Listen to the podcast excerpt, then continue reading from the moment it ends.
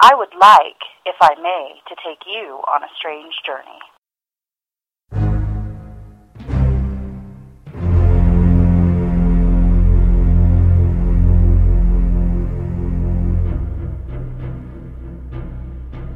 Hello, welcome to Nine Cents, a satanic perspective of our modern world. I'm your host, Adam Campbell. It is the uh, 10th of April, and I've got a great show for you. In The Devil's Advocate, I'm going to be talking about how to become a werewolf. An essential for uh, any uh, creature lover out there, uh, and certainly something that is worth exploring if you've never done it yet. I guess. Uh, in the Infernal Informant, I'm going to be talking about uh, two uh, quite different articles. One is about a young boy who was um, pepper sprayed for bad behavior, and the other is uh, Hamid Karzai creating a probe anti-Quran burnings. Let me just say, I'm, I'm starting off with a little bit of Bushmills to set the mood, and it's kicked in a little bit earlier than I had anticipated. So it should be another fantastic show, as repeat listeners will know. However, in Creature Feature, I've got a very special interview with a, an old friend of mine, the uh, owner and uh, creator of Tribe Comics. Now, I had some issues with uh, the Skype recorder I was using, so we had to revert to uh, a phone on speaker next to my microphone. And you know, my microphone's not the best, so we're going to try to uh, have the audio set as uh, the best quality as we can. But you know, quite frankly, I don't have the best phone. I don't have the best microphone as of yet. It's in the mail. It's uh, it's going to be improved here. So I hope you uh, you can hear it appropriately. Just turn up your fucking speaker if you can't, um, and everything should be all right. All right. I did have a pretty good week this week. Um, there was two really good friends who had birthdays. The first of which was too far away to help uh, for me to help celebrate uh, with her. But happy birthday, Heather. Uh, and the second, uh, Derek, he had uh, a couple of his uh, family friends over, and I was lucky enough to be invited. And as I do with most every one of my uh, friends' birthdays, when I am invited, I make an indecent cake for them.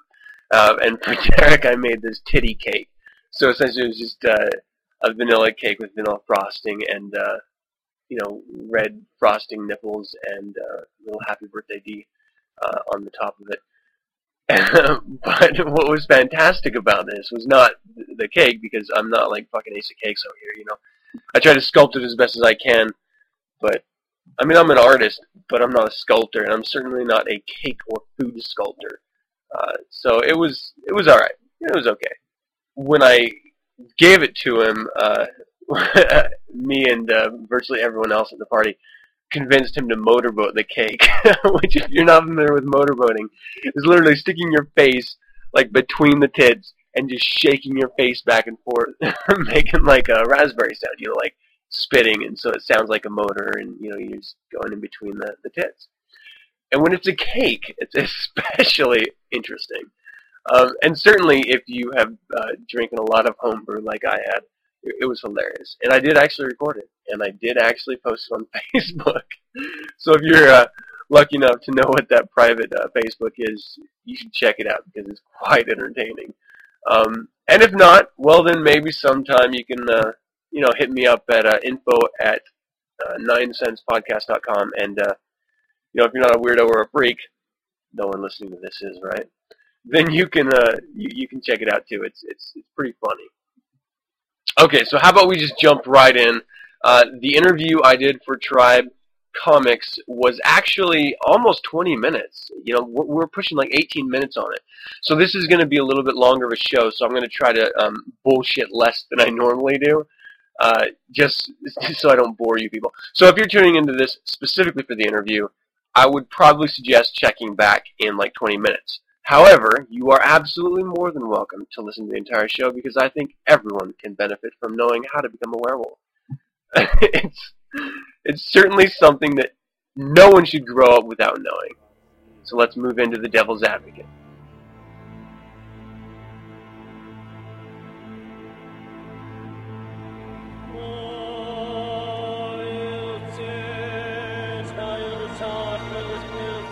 Nume Floresha, Nu Agat, Kanaka, Beladusha, Calazo, Sobra Dodo, Dole, Gita, Nazo Japan, Gira Star, Mary, Bella, Jelena, Satan, Gazoro, Ta, Nakua, Dinamizo, O, Commander, Ta, Darkness, Nobelo, David, Sobate, Kilimu, Kareja, Alani,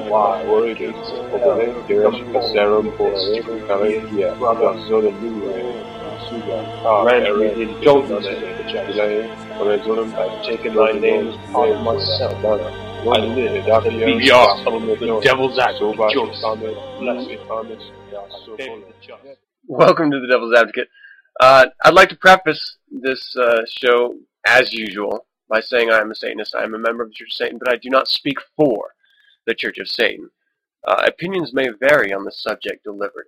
What I would like to feature this week is how to become a werewolf. Um, it is uh, an article delivered, um, written by Anton LaVey, um, delivered through the Devil's Notebook, which is a publication uh, he, he put out after, um, if memory serves, uh, Satanic Rituals.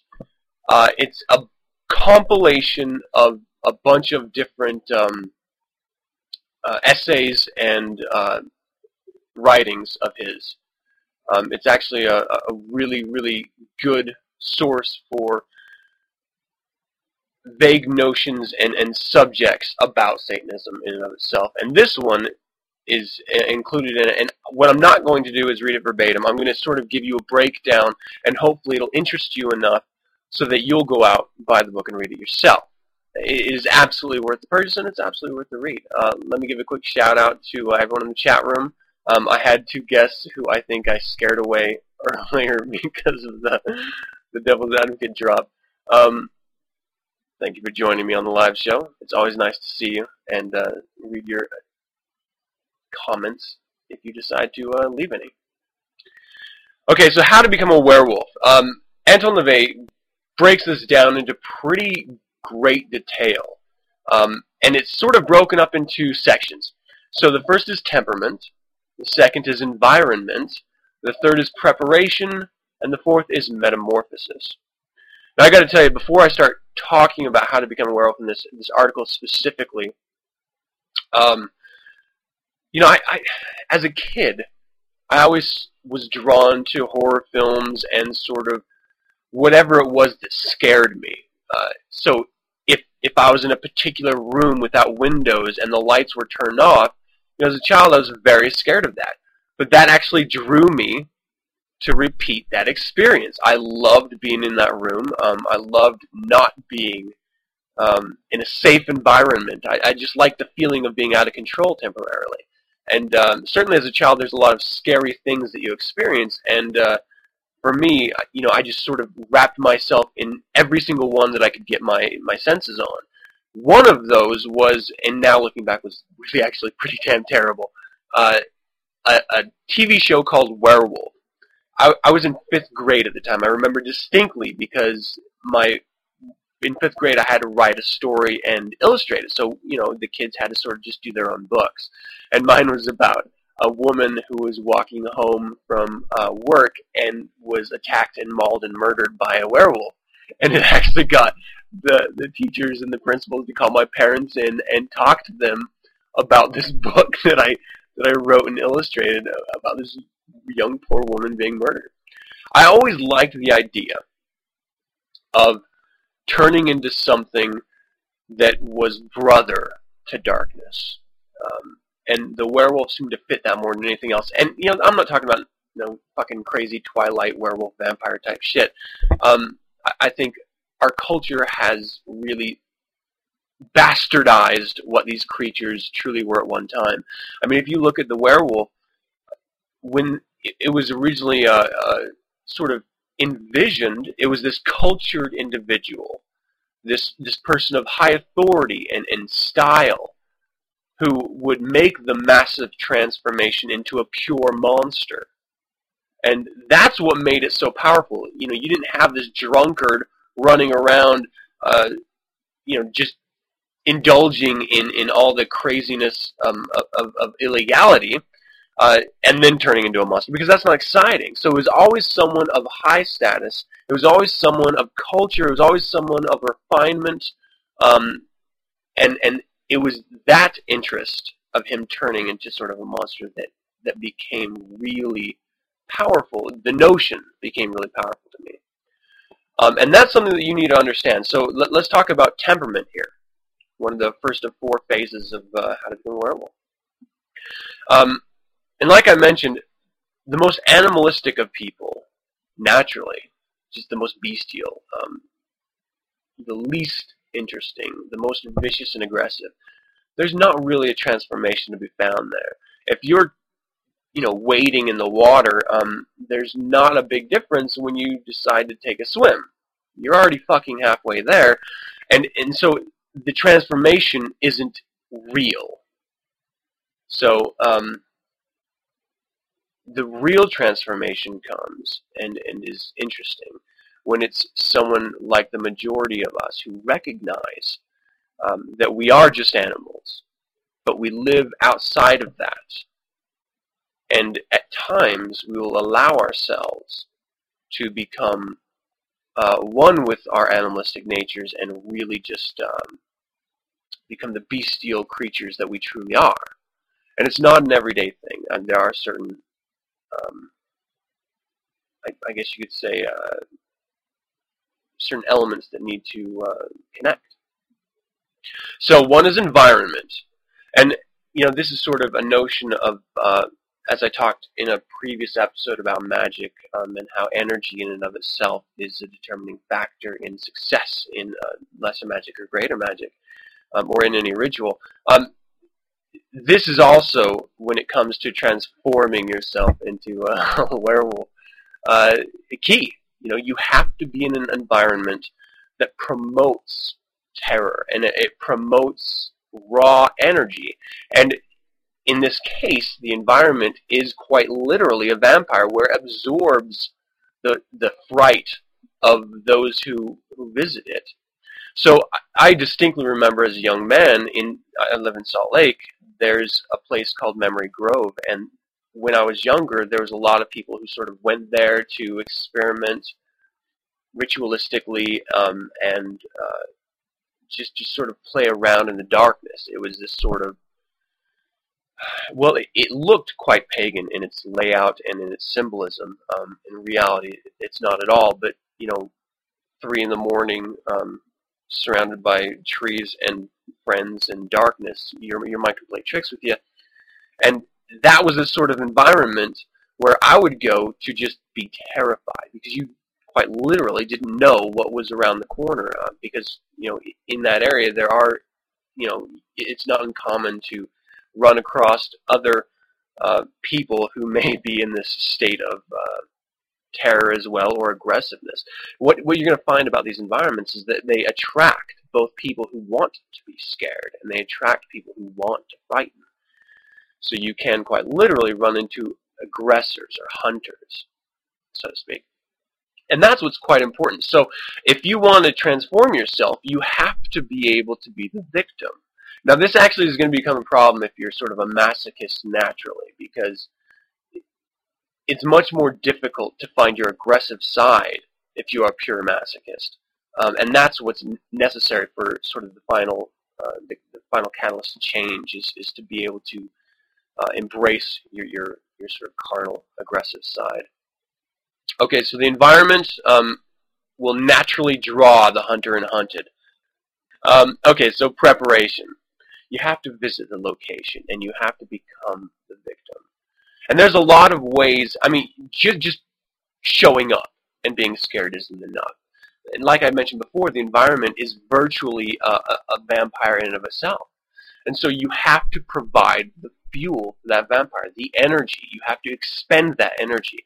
And there's a lot of ways to do it. Um, one suggested way is masturbation. I mean, why not? One, you, you expend an immense amount of, of natural raw energy by doing that. And two, you're out in the middle of nowhere. And so there's the, the fear or the chance of being caught. And so that is pushing out a lot of adrenaline, that's pushing out a lot of extra energy into the environment, and you're literally feeding into this beast that you're going to eventually turn into.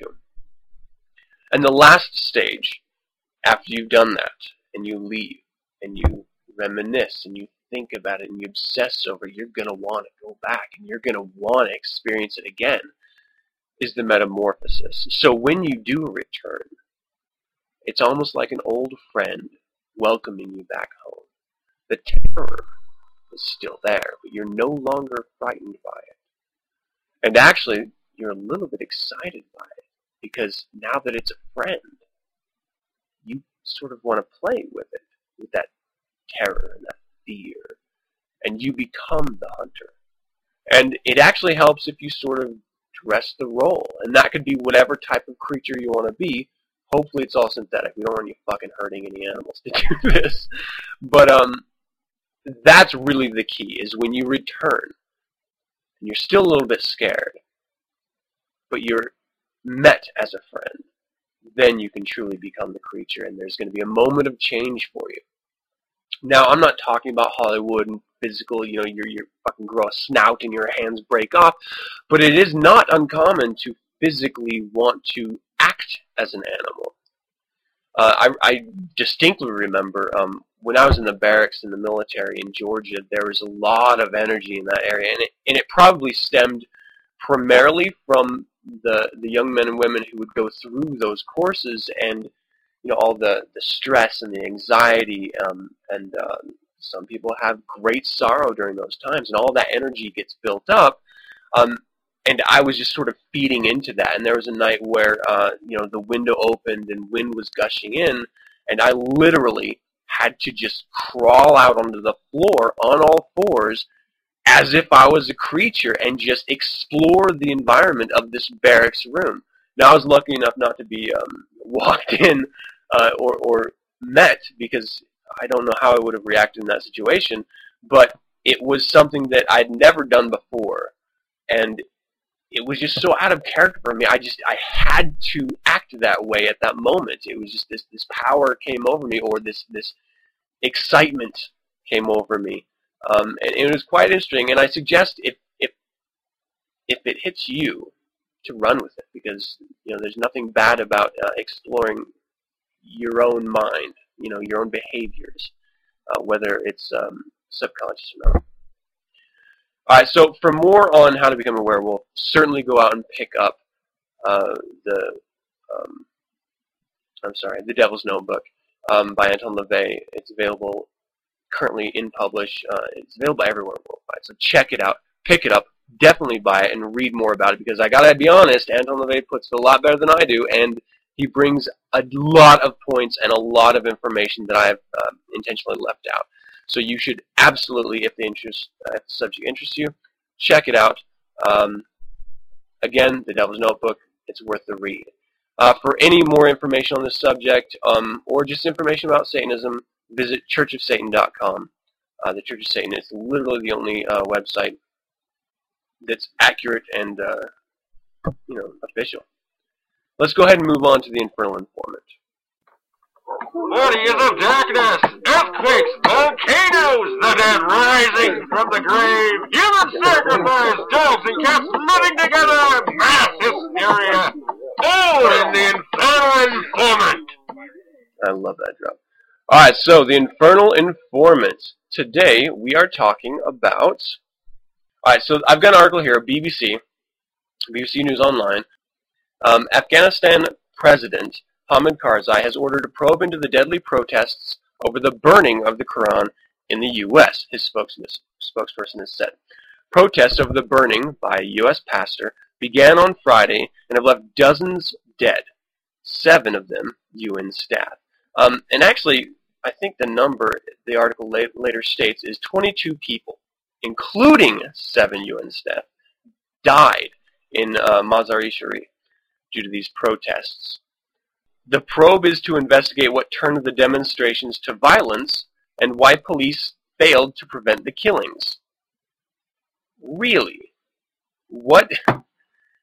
You know, it is completely out of character for a mass group of uh, oppressed Muslims to act out violently. Who has ever heard of that happening? That's just insane. No one would ever have suspected that to happen. You know, and it is important to send out a probe of investigations to find out why it would happen. I don't know, maybe because they're insecure about their faith. Maybe because they're fucking Zionist fanatic freaks who had, cannot stand any type of objective reasoning. And they live in a culture dominated by religion. If you're not allowed to express yourself, how do you know how to react to other people who do? You know, it, it, we actually still see it here in America, where we're supposed to have freedom of our uh, uh, religion and, and freedom of uh, speech. You know, just being able to say and do whatever we want. You know, down the Bible Belt, southern U.S., there's still a lot of fucking crazy ass people. And this pastor who burned the Quran on this ridiculous uh, mock trial. Let's see. Um, see, the White House says, "quote We absolutely condemn the burning of a holy text. We think it is un-American and inappropriate." And I absolutely disagree. I think it's absolutely American. You know, I don't like when people turn to violence against others because of a difference of ideas. But this is the best way to differ with an idea ritualistically, however your crazy rituals are. Now, I don't, I don't, I don't back this um, this pastor at all. I, I actually think any Christian pastor is really fucking crazy, personally. But this guy has an absolute right to do this. If he wants to have a mock trial and burn any book, even if it's a satanic Bible, I don't like it. I don't agree with it. But it's his fucking right. And if people react negatively because of that, specifically go out and murder 22 innocent fucking people who had no connection to this act at all? Well, that's not the fucking pastor's fault. That's those crazy motherfuckers' fault who did the murdering.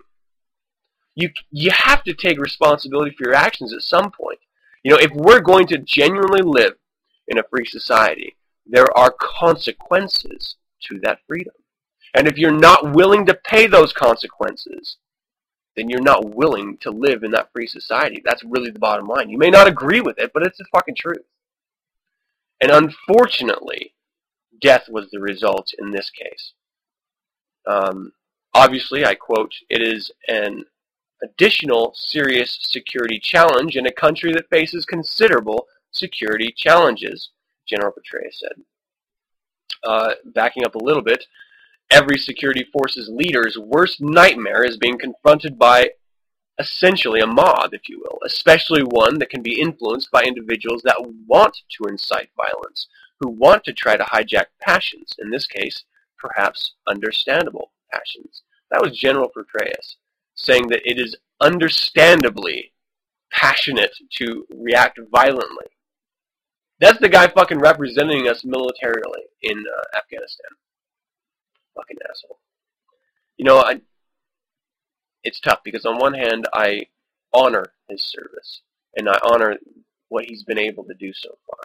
But I don't agree with the Afghan war, and I certainly don't agree with his reaction to the murder of 22 innocent people as understandable. That that's fucking asinine. Uh, on Saturday, President Barack Obama said the burning was an act of extreme intolerance and bigotry. That's absolutely true. But it's fucking right. Uh, police failure. Mr. Karzai on Sunday assigned two committees to investigate demonstrations that took place in both Mazar-e-Sharif in the north and the southern city of Kandahar. Wahid Omar, Mr. Karzai's spokesman, said, uh, quote, They are tasked to investigate the factors that turned the demonstrators to violence and what caused the failure of police that could not prevent this. Well, that is religion, man. And you don't need a fucking probe. You don't need committees. It's the fucking religion. And not necessarily just the Islamic religion. It's, it's absolutely every fucking religion that has any ties to Islamic Judeo-Christianity. They cannot handle, because it's based on a lie, truth. And so they have to react negatively because reason doesn't stand to it. I mean, it's, it's just fucking obvious. And the rest of us in the world have understood this and accepted it a long time ago. But hey, you know what? Have your probe. It's all for fucking politics and face anyway. It has nothing to do with truth. And uh, you know what? Mourn those 22 fucking people who were killed uh, for your intolerance and, and ignorance. The concert, oh, here it is, sorry. It was Pastor Wayne Sapp. He soaked a Quran in kerosene, start, staged a trial during which the Islamic holy book was found guilty of crimes against humanity, and then set it alight. Excuse me. Just, you're literally going to hold a book on trial. You might want to put the Bible up on there and see how it holds up to your fucking trial, too. Fucking idiots. Alright, and the next article is uh, justified question. Police use a pepper spray, I'm sorry, a pepper spray, just pepper spray, to subdue eight-year-old.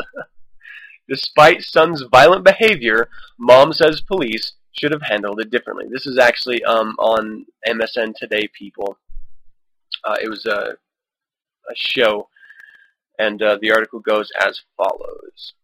The mother of an eight-year-old Colorado boy pepper sprayed by police after he exploded into a violent rage. Um, she believes the school and police are partly to blame for allowing the incident to spiral out of control. Quote, the school he was at was for children who have special and emotional behavioral issues. The boy's mom, Mandy, who was identified only by her first name to protect her family's privacy, told today's Meredith Vieira Wednesday. He's already at a fucking emotional behavioral issue school. that didn't make any sense. But the kid has fucking problems. And so it's a shock when he fucking just reacts erratically and attacks the fucking teachers. Now, the fact that this kid is eight years old and it's not teacher, it's plural, teachers, multiple people, I'm assuming probably just two, and they literally ran away from this kid is shocking to me. I don't know any grown adult who would run away from an eight year old. Now, I could see, okay, if he had a fucking knife or if he had a gun or something like that. But he had like, he had like pulled uh, trimming from the, the walls and floors and stuff. So he was like holding a stick or something like that, waving it around. He was actually threatening these teachers with their lives. he said, if you come out, quote, if you come out, you're gonna die. and the kid admits that, you know, it was erratic. There's, he doesn't understand why he did it. He just did it. And this is not the first time he's done it. And so when the police came in, or the security came in, they tried to talk him down, and they sprayed him twice in the face with pepper spray. I laughed because I genuinely think this kid got fucking a lot lighter than what was due to him. Uh, you don't chase around people with sticks and expect nothing to happen from it. And I don't give a fuck if you're 8 years old, or if you're 20 years old, or if you're 80 years old. There are consequences to every action. And if he didn't know that, the fault lies solely with the parents. That mom, Mandy, claims that she has never had any problems with her son at home, and it is only in a schoolroom environment that he flips out. I have a hard time believing that for one, but two, it's your duty as a parent to educate your children about behavior and appropriate behavior. Now, there's sort of three phases to behavior as I see it. There's adult behavior, there's children behavior, and then there's school behavior for children. Now, kids can be kids and they can throw snowballs and they can play fight and, and stuff like that, but not at school. At school, it's a lot tighter restrictions. You have to be a, much more, you know, tipping your toes around behavior. Just don't touch your other students. Be respectful, especially to your teachers who get paid shit for dealing with your ass. And, uh, you know, you just have to toe the line when you're at school. Showing respect to your elders is key here. And if you haven't taught your kids that, well then you should be fucking pepper sprayed too. I mean, those security officers should have not only pepper sprayed your kid, but she was on her way. In 10 minutes she would have arrived. And as soon as she did get in there, they should have just jumped on her ass and sprayed her right in the face for being a bad fucking parent. And yeah, I do fucking blame absolutely solely the parent because at 8 years old, there's only so much you can do on your own without guidance. It's fucking ridiculous. And for people to really just jump on this kid's side and say, oh, it's just a poor little kid. This wasn't the first time he's flown out into a rage. By his own admission, he was wrong. If he can't control himself, there's some real problems at home that Mandy is not fessing up to. And really, I mean, they they do actually go in here and say that um, he's been evaluated and he doesn't have any issues. Um, something set him off, and the article actually alludes that it was the uh, transition from study time to play time to study time again that sets him off. You know what? I'm not there. I'm not that kid's parent. I'm not his teacher, so I can't say for sure. But I have a genuine feeling that there's some other shit going on in this kid's life that's making him react this way. And maybe it's not a mental condition. Maybe it's just strictly behavioral. Maybe he's playing too many fucking video games at home where he's killing fucking aliens. Whatever it is, this kid needs to genuinely be held accountable for his actions. And that's the only way, the only way that he's going to learn how to properly behave in the public. I totally fucking blame the parents, and I totally fucking blame the kids, and I would have fucking pepper sprayed his ass too. Except I probably wouldn't have given him an option. The second you aggressively step up, you know, it's it's time to go to fucking nap, kid. I mean, that's it's bedtime. Fucking lay down and cry yourself to sleep. Fuck that. No, I love kids. I have two of my own, which I cherish dearly. But they're fucking disciplined when they need to be. For the most part. I mean, kids will be kids after all. But I guarantee my kids have never chased around a teacher with fucking sticks. Come on. I mean, close, but not actually sticks. Alright, so that's it for um, Infernal Informant. I actually do have that interview from Creature Feature. Uh, it was pre-recorded, and like I said, the audio quality's not that great, so I, I hope that's going to be okay, and I hope you can handle it. Um, and it is a little bit long, so just bear with me, because at the end of that, I do have a great Bazaar the Bazaar for you. So if you can uh, hang out, enjoy. The sky is dark, moon piercing the night. Through the trees the damsel in distress comes, breaking through the underbrush, fear painted on her face. The darkness hunting her is near. She is the swamp water slowing her escape. The creature nears, the damsel turns, hands rising to her sides as a last effort to thrust the creature back. Welcome to Creature Feature. This week in Creature Feature, I wanted to bring on an, an old friend of mine, uh, Scott. I've known him for fuck man, how long has it been? Like, Uh, quite a while. well, let me think. I I went to Arizona in '02, and I think that's when we first met. In '02, is it really that long? Yeah, it's been eight years, man. Holy, holy shit. Well, it's been a long time. Okay, so uh, I was introduced to you through Matt Leuenberger, an old army buddy of mine, and I guess at the time you two were working on a comic called Bill and Bub. Uh, we were actually working on a comic called The uh, Armadillo Brothers. Armadillo Brothers. Okay, what was Bill and Bub? Bill and Bub kind of came a little bit after that because we all wanted kid versions of ourselves, and it pretty much just kind of developed into, oh, let's tell everybody about our childhood and what happened. Huh. You know, so we took funny stories off of each other and then kind of developed into that. Nice. Well, I seem to distinctly remember uh, reading a couple of those um, comics, and I um, he actually it was it was Matt that first introduced me to. I believe at the time it was called Satan's Cross, or something like that. And Yeah. then he got me in contact with you, and um, you allowed me the opportunity to sort of uh, write or or maybe even take over the story that had already been written. And I, I sort of presented you with, I think it was like one episode worth of story, or maybe two episodes worth of story for the, um, and I kind of read it as cross. Um, and uh, Yeah, because um, I originally called it Satan's Cross because it was just the first thing that kind of popped in my head. And it was about a cursed priest that was pretty much at night going around um, all, committing all the sins that he served during the daytime. And then I sat there and read some of your little small storylines and I thought, well, okay, maybe this guy can, you know, kind of sit there and add to it, and you kind of just took it from there. Yeah, I actually had a really good time writing that. I, I pulled some influences from uh, a couple, uh, a couple other not only comics but movies. Um, kind of through a mishmash in my own, you know, individual fetishes, and and sort of just wrote Yeah, the you story. could say that. but I had a good time doing it. And then when I saw the visuals that you did, you drew up for it. And, and so I guess that's the first thing here. Um, so Scott, uh, you own and run Tribe Studios, um, and you you publish your own comic books, not only just online, but also like you go to conventions and you sell um, trading cards of your your your artwork and stuff. Is that correct? Yeah, we uh, are mainly an online-based com- uh, comic company, and I pretty much deal with uh, several dozen creators throughout the U.S. and there is one uh, up there in Canada that I deal with too. We won't hold and that we against pretty you. much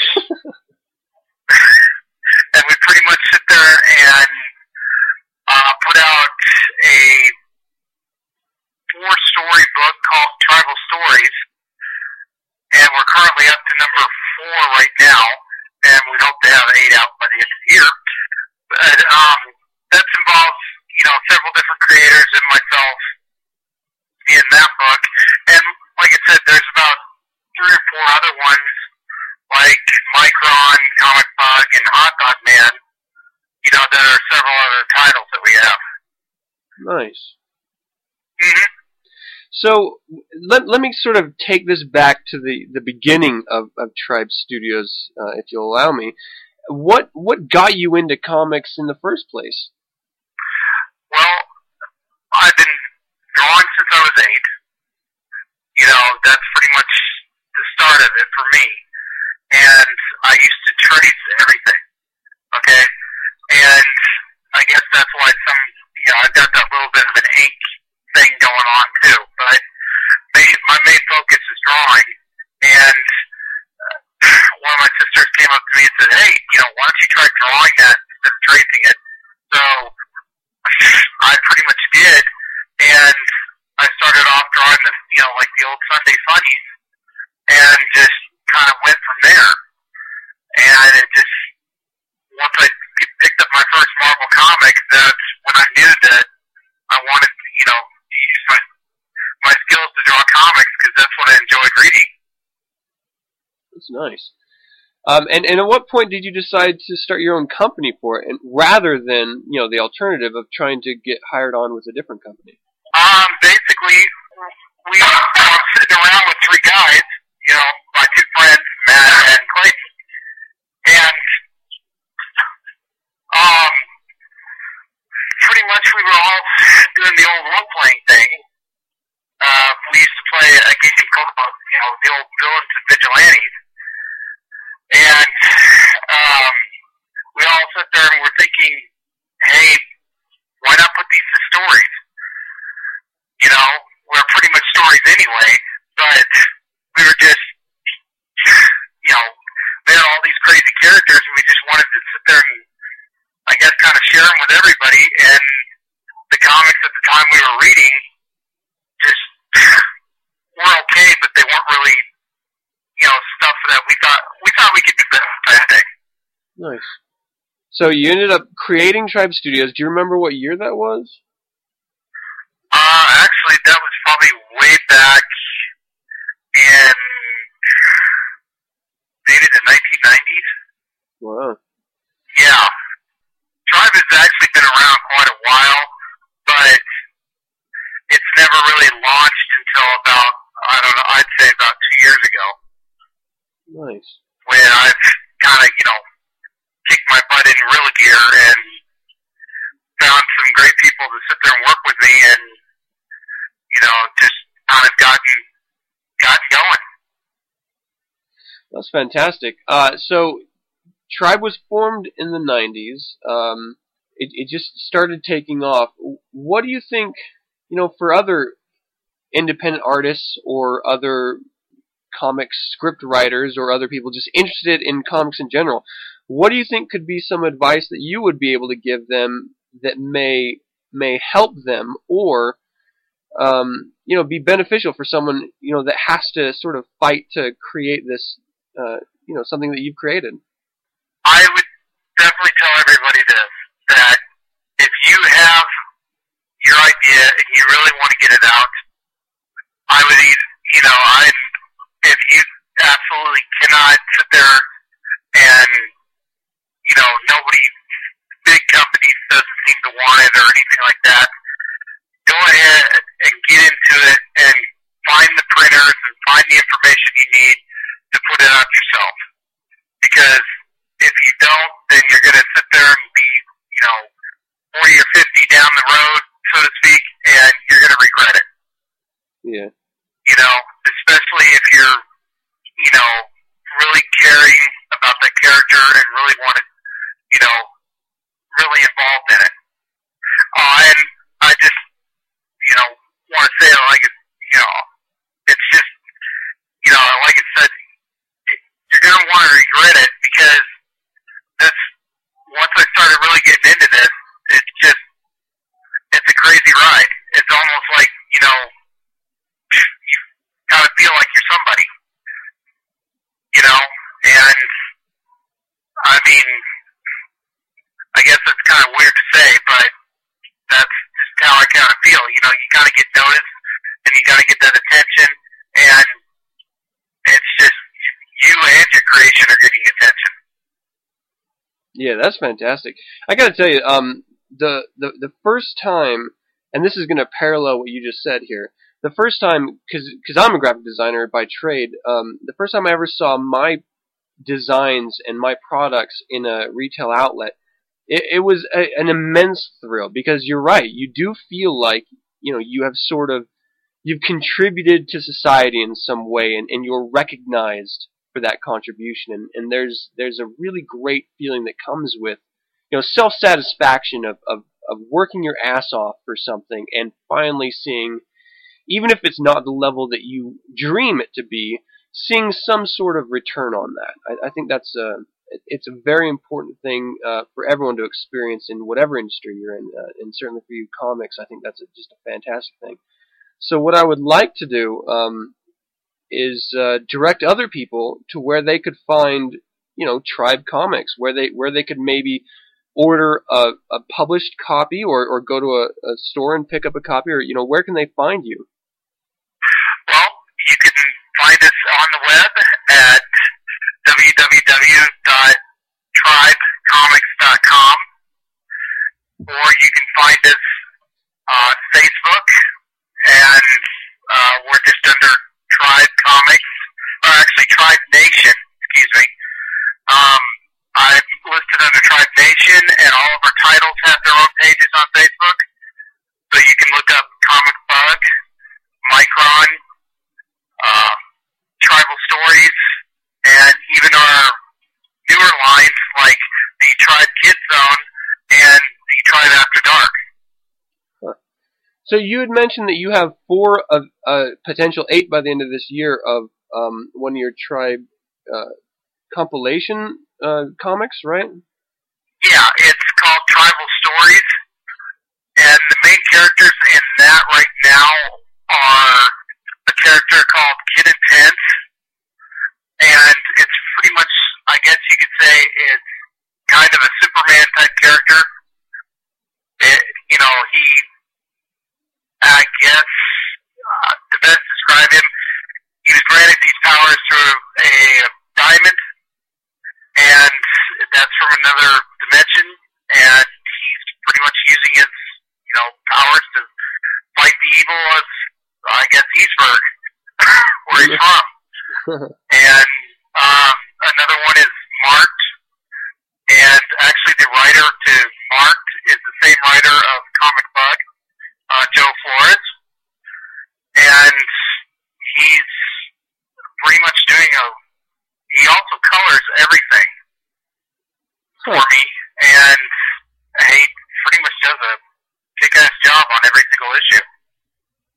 That's awesome. I know I've seen some of the ink that's come out of your guys' studio, and I've seen some of the color work, and uh, you know, it, it's very traditional, old school comic, and that's something that I think that has been changing um, as of late in that industry. And and I'm gonna you know first preface this by saying that I I I'm not.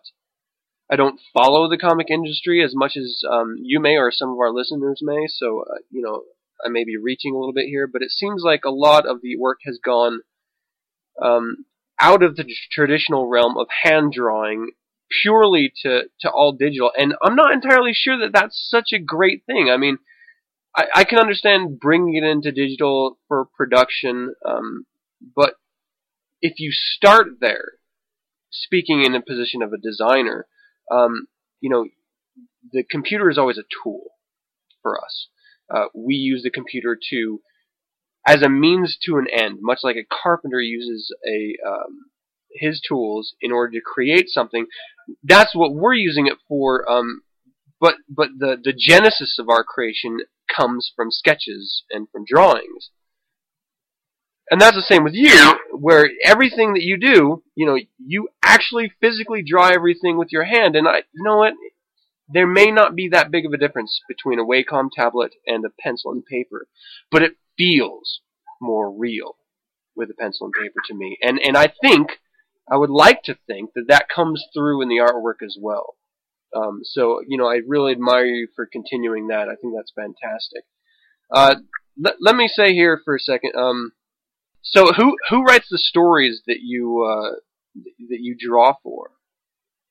Uh, it's like I said, it's mainly the creators themselves write the stories, and I've been known to write a few stories. I've written um, one called The Rat, and I've got you know at least about twelve chapters of that at Thin Tribal, and I've you know pretty much written a few other little things, but I I kind of leave it up to the creators because they know where they want their characters to go. Right. And I don't want to sit there and kind of twist everything around and say, okay, uh, here you go. You know, why should I be doing, you know, what they came to me for? Yeah, no, I, I think that's that's great. Uh, and it's always nice to collaborate with other people. I think, um, you, you know, it, it takes a lot of different um, a lot of different uh, talents in order to create a real masterpiece. And I think that might be also um, a misconception about the industry. You know, a lot of people think that, hey, I'm I'm going to tackle everything at once. I'm going to create and run the business. I'm going to uh, create the stories, and I'm going to draw and ink and color everything myself, and I'm going to lay it out and publish it all myself. And you know, if, if if you're capable of doing that, you know, more power to you. But there are so many people, so many talented people out there that could be doing portions of that for you that may, in fact, be better than you. That, you know, if you just take a step back, you can not only provide the opportunity for a lot of other people to shine, but it makes you look better and the finished product better in the long run as well. So, you know, kudos for that in, in, in your ability to you know, step back and allow other people to uh, write the stories and, and you focusing on the, the art and the business side of things. Um, I think that I think that's really uh, it's not as easy as it sounds, but it's very important uh, when it comes to a, a quality product. You know. Cool. This is true, and you all, you know, uh, thing with me is though that I do have to sit there and balance the business side with the art side since I am one of the artists also. You know, so, you know, I have to sit there and worry about where we're going to be set up and, you know, when is this issue going to be out, you know, so. yeah, yeah, uh, trying to uh, manage and create deadlines can be a bitch sometimes. yeah, this is true. I mean, especially when you have some of your guys that, you know, can't really do the deadlines because they have, you know, they have an actual job and they have, you know, actual things they have to do. And it's hard, uh, but, you know, try and pull it through in the end, you know? Yeah. I haven't forgotten that I owe you story too, so I'll, uh, try to work on that. oh, I keep bugging you every once in a while. yeah. Um, alright, well, you know what? It, it was really great talking with you. Um, Scott, anyone out there who's interested in comics, you know, and, and even if you just sort of like the, the Sunday funnies, uh, Tribe Studios, Tribe Comics is uh, a great venue. Um, Tribe Comics is certainly worth a look into. Um, order order the, the, the eight part series before it uh, goes out of print, and you just you've missed out. You know. Um, thank you so much for joining me, Scott. I really appreciate it, and uh, I hopefully. appreciate it too. Oh yeah, Um, absolutely. and anytime you need me, you know, hey, give me a call. Fantastic. Yeah, I think we're gonna have you And. I'll also keep you up to date on everything. Yeah, and I gotta tell you, um, as soon as uh, we do get that that cross um, piece out, uh, I am gonna have you back on here, and, and, and we're gonna really kind of delve into that, uh, the genesis of cross, um, the, the story, the artwork, and and really sort of dive into it because I think some of my audience is gonna really dig that kind of storyline. I hope so. I really do because I mean I just think it's that type of you know audience that will probably do well with you know and the other comics that we have on the After Dark they might be interested in as well. Yeah. All right. Cool. Well, um, again, thank you for joining me, uh, everyone out there in Nine Cents Land. Uh, this is uh, Tribe Comics. Again, you can you can check them out at tribecomics.com, right? Yes. And uh, And like I said, we're also on Facebook under you know Tribe Nation, and all of our titles are found on Tribe Nation. fantastic. All right, Tribe Nation. All right, so um, that's it for Creature Feature. Let's go ahead and move into Bizarre the Bizarre. Welcome,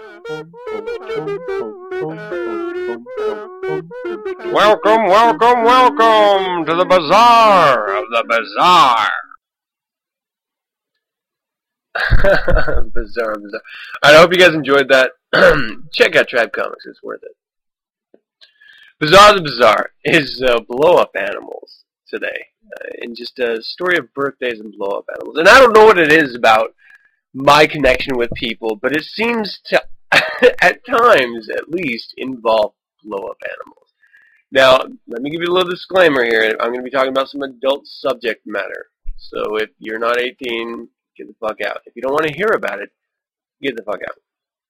And for everyone else, enjoy. okay, so last night, um, I think it was last night, I was over at a buddy's house for his birthday. Uh, I told you earlier about the cake that I made. Well, he actually had this uh, blow up sheep as a joke prop. And it reminded me of another uh, sort of joke prop that I had uh, manufactured for another friend way back when, and I believe this was in like '93. I'm sorry, no, not '93, uh, 2003. Big difference there. So I used to work at a coffee shop, and there's a lot of really great people that I met and uh, hung out with at those times, and I had sort of made a bond with one of these friends where every holiday, or uh, qualify every birthday, we would get like a ridiculous, crazy present and deliver it to the person. So um, for one of the girls, we got this gigantic, oversized dildo. I mean, it was ridiculously big, and, and we had her open it up in like a. It was the equivalent of like an Applebee's type place. It, was really embarrassing for her, but it was hilarious for everyone else. And so that's the type of thing I'm talking about.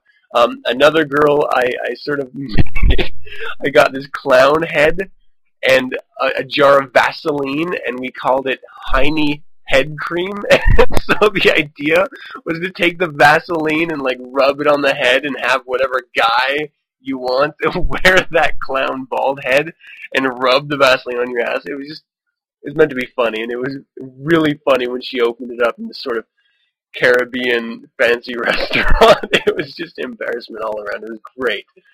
And so it came time to uh, celebrate my partner in crime's birthday, and I got this inflatable pig.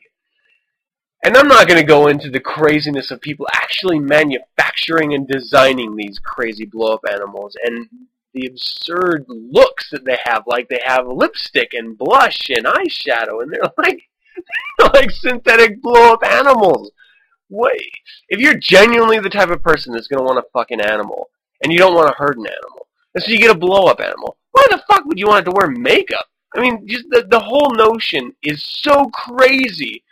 but okay, so I picked up a pig, and I got some whipped cream, and I sprayed the whipped cream in the hole that is supposed to be if you're those sick fucking people that want to fuck synthetic animals, where you're supposed to fuck it.